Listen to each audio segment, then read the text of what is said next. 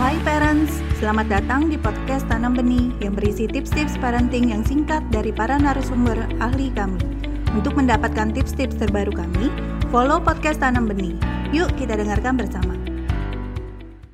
Jadi memang ada beberapa cara yang bisa digunakan orang tua untuk bisa menanamkan dan mengembangkan empati untuk anak-anak usia dini. Karena untuk penanaman empati bisa berdampaknya positif nih bagi mereka nanti terhadap pola pikir di lingkungan. Nah, hal yang pertama yang bisa dilakukan orang tua adalah dengan memberikan contoh dalam kesehariannya. Misalnya, orang tua, ayah dan ibu melihat bahwa ada salah satu anggota keluarganya sedang melakukan suatu pekerjaan di rumah. Kemudian mereka merasa bahwa oh pekerjaannya kayaknya bisa saya bantu nih, jadi saya bantu. Jadi memang memberikan contoh-contoh dalam keseharian. Atau misalnya kita melihat bahwa orang tua melihat bahwa ada salah satu anggota keluarganya yang merasa sedih atau uh, sedang marah. Nah, ini kita bisa membantu mereka untuk menenangkan. Misalnya dengan memberikan label emosi. Oh, kamu lagi marah ya, kamu lagi sedih ya. Oke, dan kita bisa mencontohkan cara menghiburnya itu seperti apa. Dan kedua adalah contoh-contoh ini sebaiknya diberikan berulang kali. Dalam arti anak-anak pada usia dini memang membutuhkan pengulangan supaya mereka lebih mudah untuk mengingatnya.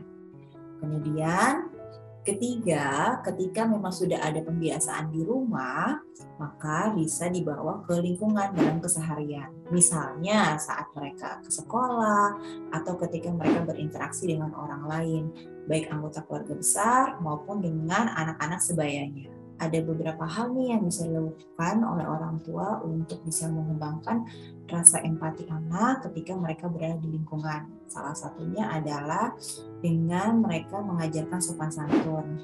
Jadi ketika mereka berada di lingkungan, mereka terbiasa nih untuk mengucapkan tiga kata ajaib, kata tolong, terima kasih, dan maaf. Nah, kata-kata ini mungkin bisa digunakan dalam keseharian mereka di lingkungan. Jadi misalnya mereka butuh bantuan seseorang, mereka bisa mengucapkan tolong.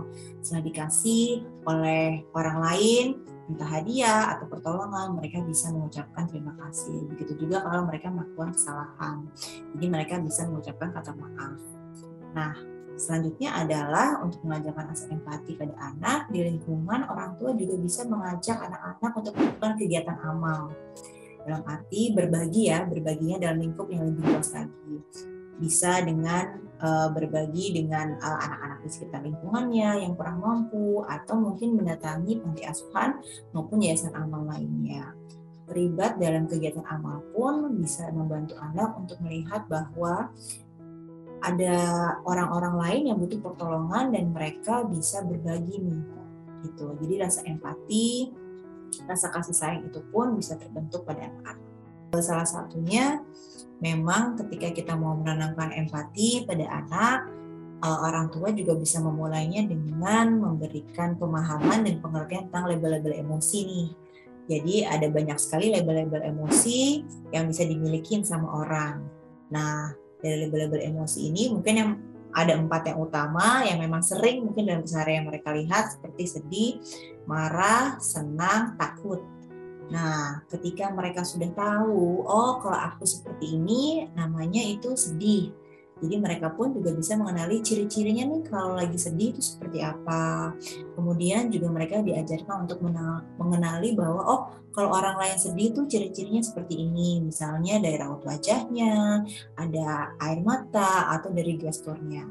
Nah, ketika mereka sudah mengenali label-label emosi tersebut, berarti ketika dalam situasi ada yang sedang sedih, Nah, hal ini pun bisa diajarkan kepada anak-anak untuk gimana sih caranya supaya kita bisa menghibur orang yang lagi sedih. Seperti itu. Jadi di situlah muncul uh, pengajaran untuk empatinya. Ketika kita mau menanamkan emosi uh, atau rasa empati pada anak, berarti sebisa mungkin kita mengajarkan hal-hal kata-kata yang positif juga. Bahwa berempati sama orang lain itu merupakan suatu hal yang menyenangkan dan bisa prosesnya itu pun timbal baliknya itu positif nih bagi si anak. Jadi feedbacknya pun, umpan balik kata-katanya pun sebisa mungkin yang diberikan adalah kata-kata yang positif.